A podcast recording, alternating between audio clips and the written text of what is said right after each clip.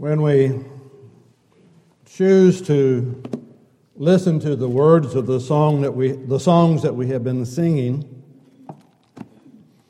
then we'll have less problem with the lesson that I'm bringing.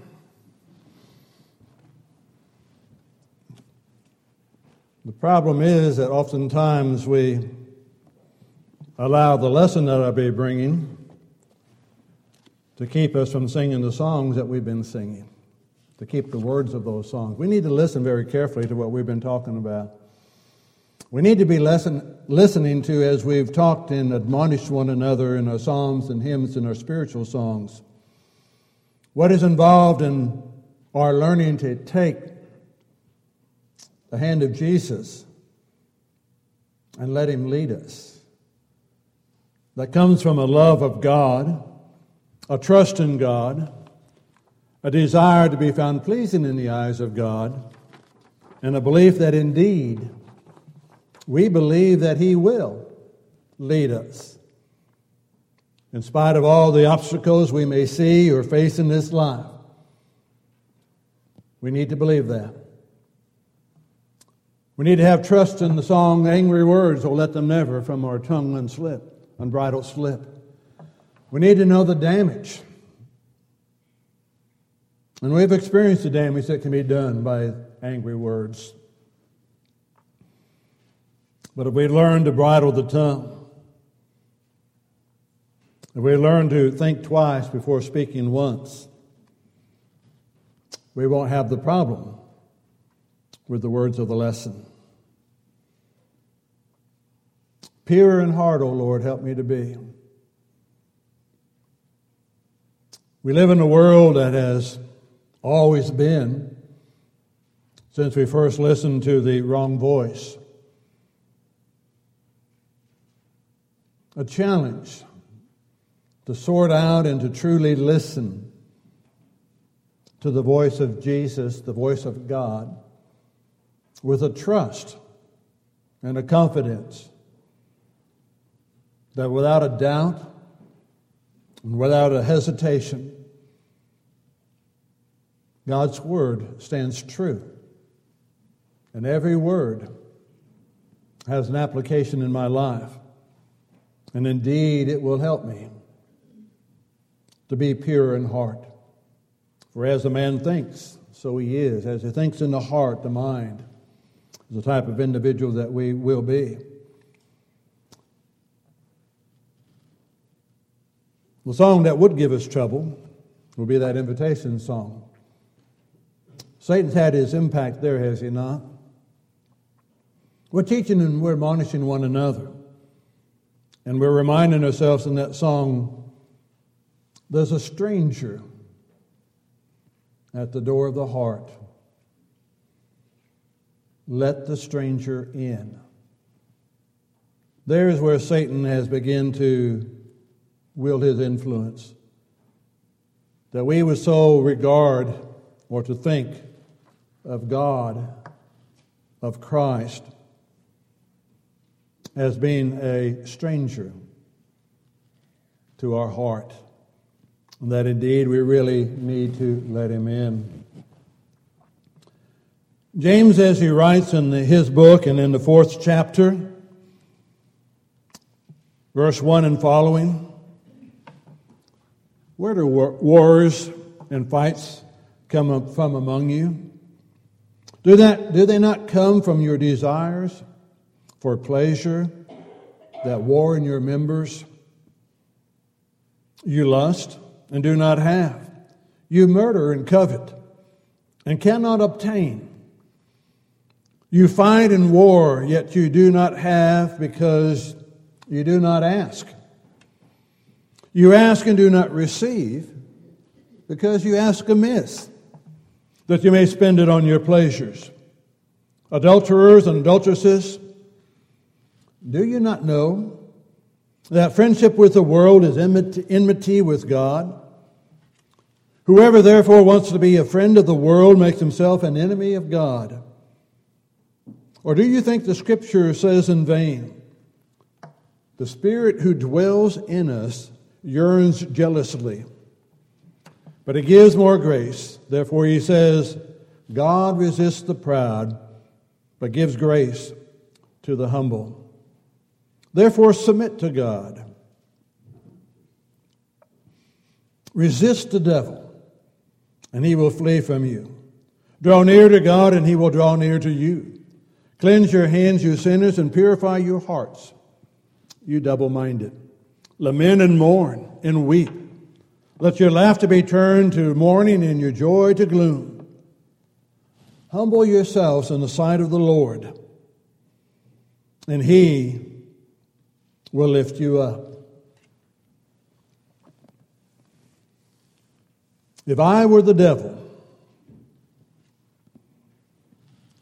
how would I destroy a hope and a confidence that Christians have in God? We have an unyielding adversary in the devil, one who is bent on destroying the church. And in order to effectively combat him, we would do well to take time to think as he would think, in an effort to guard and to fortify those areas wherein he seeks to attack. If I were the devil, how would I go about destroying this congregation? I would undermine the trust and the respect for the elders. They're godly men set apart for guiding and shepherding us, protecting us from false doctrine, demanding truth be presented and taught from the pulpit and in the classes. So if I could undermine our trust and our respect for them, I could win a battle. Is that not so? Has that not taken place? Who do we choose to listen to? Matthew reminds us in Matthew 12 and verse 25 that a house divided against itself cannot stand. Satan knows that. And he knows that we know that. But if he can center our attention on something else, he begins to gain a foothold. Elders are to shepherd the flock of God. Shepherd involves the feeding, the protecting, the caring for, and love for the sheep.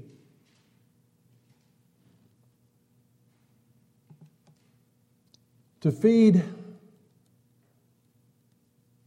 is being very careful about what's taught.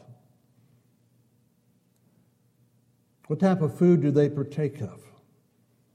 And they have an interest in that because souls are at stake. The elders are elders because they've already demonstrated godly qualities and a desire for us to trust them. We each have an obligation, but we do have an obligation to put trust. They watch over for our souls as those that will one day give an account.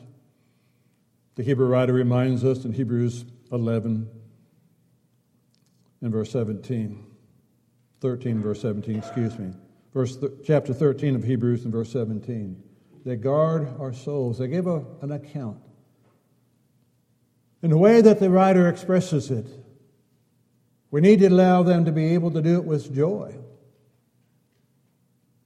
Because if they're not able to serve with joy, it means that we as sheep are not listening, and it will not be beneficial for us.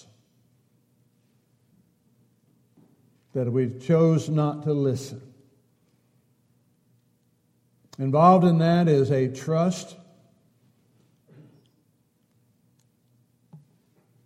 that I trust other people. We have to live within a society where that trust is there, do we not? You can be paranoid about everything if you're not careful. Behind everything, there's an enemy. Behind everything, there's a danger. And even in God's house, there can be. But there has to be a trust as well.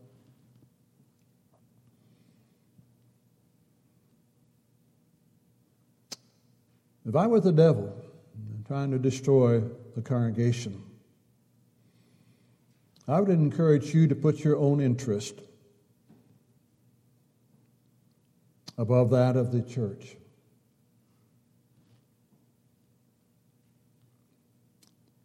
Do what pleases you. If you do not like what's going on, then, you know, complain about it. I'm not satisfied with what I see going on. Cause a rift among members and among one another. The Philippians, Paul in the Philippian letter in chapter 2, verses 3 and 4, reminds us to look out for the interest of self. No. You look out for the interests of others. Not a one of us goes through this life alone. Not a one of us is our salvation dependent upon ourselves to a degree here. We need to encourage one another.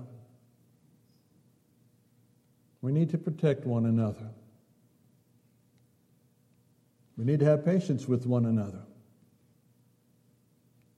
That's where the song comes in angry words, or let them never from your lips depart. Takes patience not to allow the anger get the best of us. So we need, we need to be careful in that area. James reminds us in James 4:10 to humble yourself in the sight of the Lord, and he will exalt you. Jesus is our example, is he not? Humbling oneself. Again, so many times Satan stir, uh, st- uh, steers us away from the Word of God. It does not take long to, to read John 13. Takes a lifetime to begin to grasp the true meaning of what he's saying there.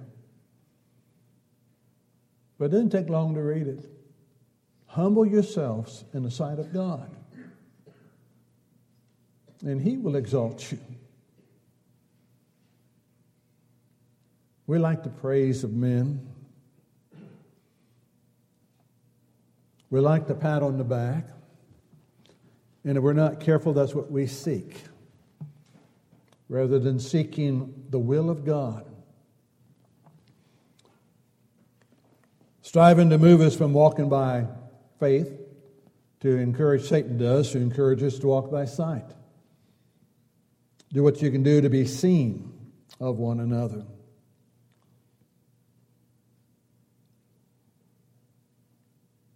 And may it never be said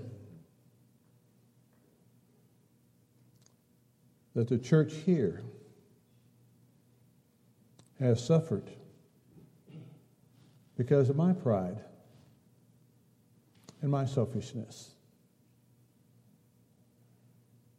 That's a statement for each one of us to make.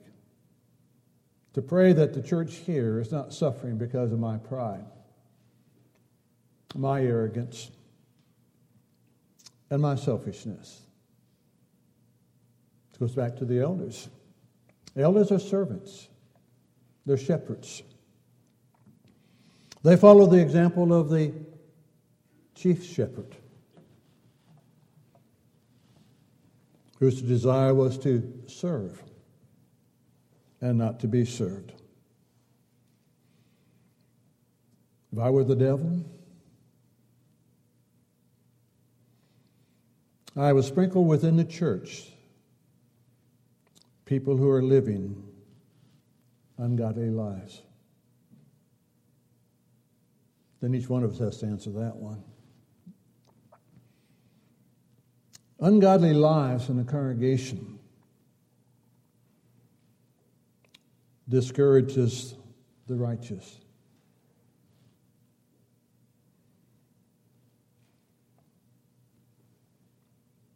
Look at Joshua 7.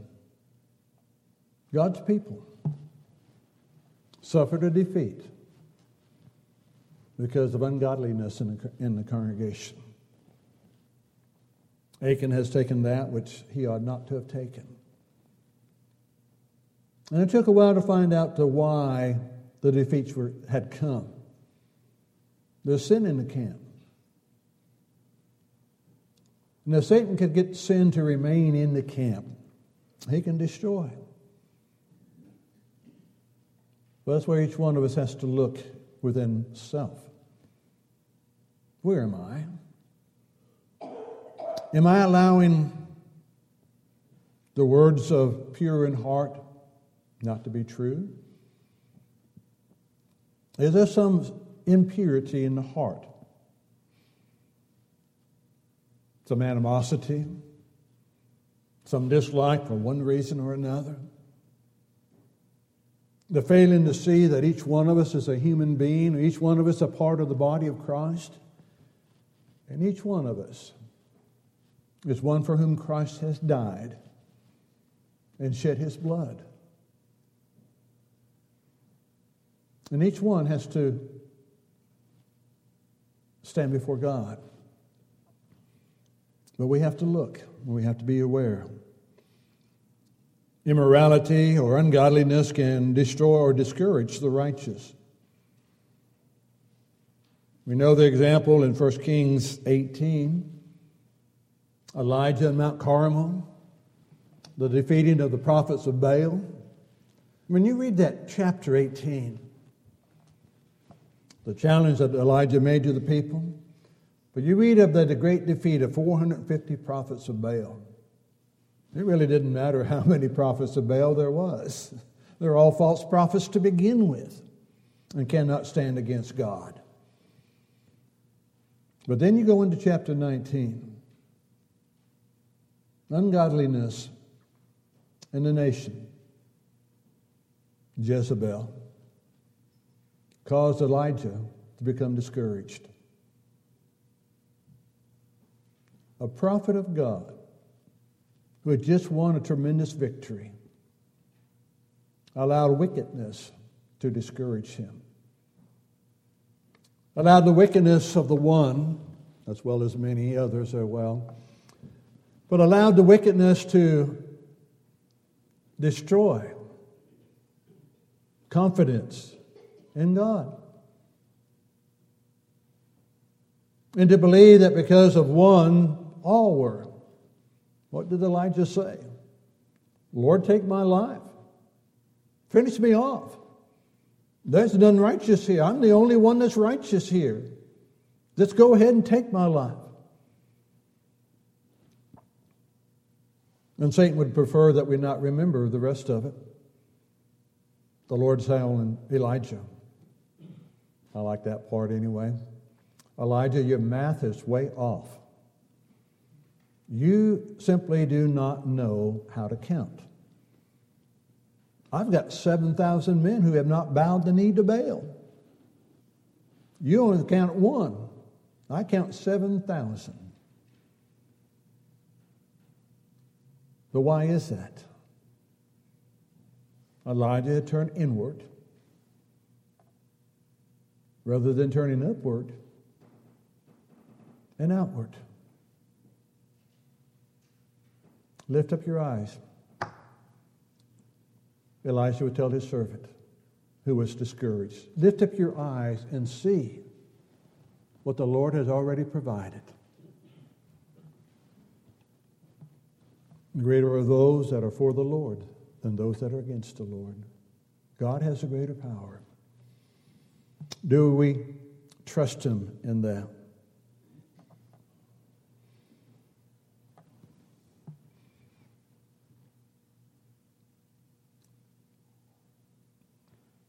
If I was the devil and wanted to destroy the congregation, I would advocate compromise. We see it in God's family from time to time. Instead of seeking biblical authority, I would proceed under the premise of what's the big deal about it? What difference does it really make one way or another? God's not concerned about the minor details of things.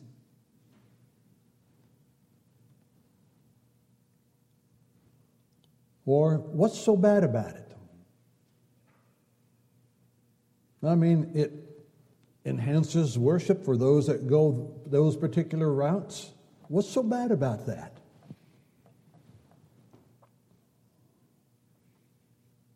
And the one that I think he uses oftentimes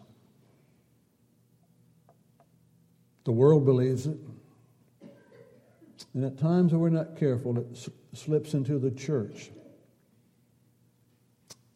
Do you think God will send us to hell for simply, and fill in the blank, one transgression? Simply send for one transgression. God will send, you do, do you really believe that? That God will send us to hell? Why did Jesus die?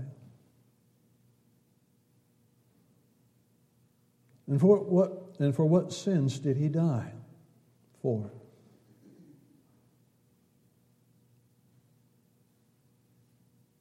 If you keep all the law and stumble in one point, you're guilty of the whole thing.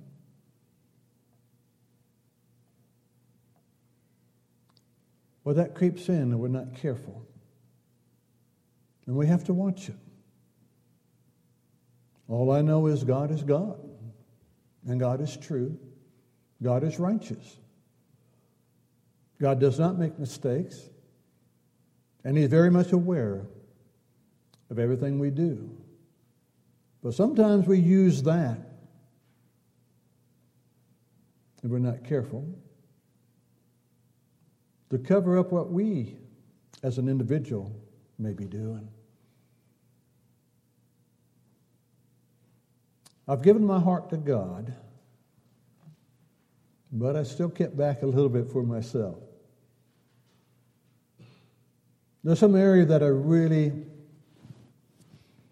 don't want to try to give up because I enjoy it. And I'll forget what the Hebrew writer said in Hebrews 11, verses 23 through 26 down in there. Moses chose to suffer ill treatment with God's people rather than enjoy the passing pleasures of sin for a season. And you think about that. Moses gave up the treasures of Egypt. And I've mentioned at times, have you ever thought about that? Stop to reflect for a moment. From the human perspective. We do a lot of that from the human's perspective, but from the human perspective, where do you believe you could do the greatest good for God's people? If, one, if you had all the treasures of Egypt at your disposal, think of the good that you could do for your people. Feed them, house them, clothe them, do you think you could do the greater good for God's people as Pharaoh of Egypt, which he would have been in line for? Or do you believe that you could do the greatest good for God's people as being a slave making bricks for Pharaoh's cities? Human perspective.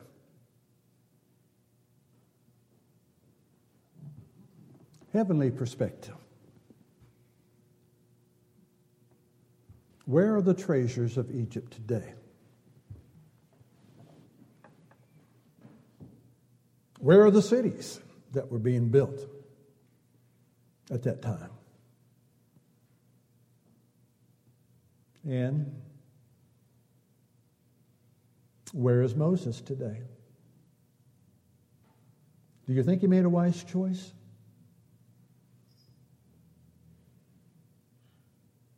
In the eyes of God? I believe he did. But Satan says, no, you look at the physical.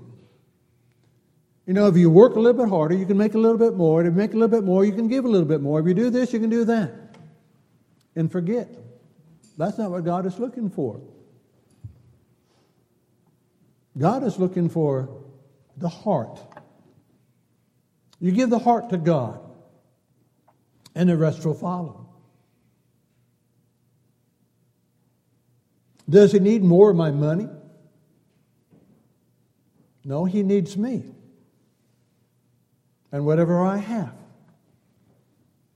If I give what I have to God, that I'm His to begin with, then the rest will fall into place. May not be to the degree that I might want it to be, but that's me versus God, and I'd rather trust God. I'll take His view that that's what He wants, and that's what I'm be willing to do. In other words, if I were the devil and I wanted to destroy the congregation, I'd already be doing what the Bible says he's doing, and that's what he's doing. There's nothing new in what I've talked about. Those are already the tactics that the devil is using. And history already shows us, and experience already shows us that he has, has been and will be successful if if we do not take seriously in our heart those words that we have sung, take my hand and lead me, Lord. Angry words, oh, let them never depart from my lip. Pure in heart, O Lord, help me to be.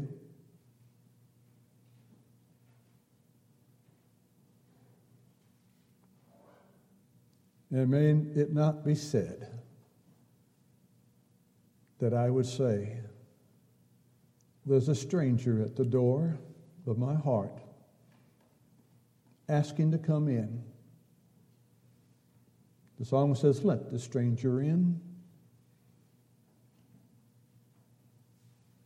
Let me listen to the words of God. Let me have a trust in the words of God. And let me honestly believe that each step that I take, I walk with the Savior. I'm walking through this life into eternity. I'm not walking in this life believing there is no eternity. I'm passing through. Heaven's my home. Is it yours? Is it your home? Listen to the song as we sing it. Listen to the message that it's giving. let's be honest enough with each other and honest enough with self that if there is a need to make a change from what we sing. Be willing to make it. If we could assist you, if we could help you, then indeed we bid you to come as together we stand and sing.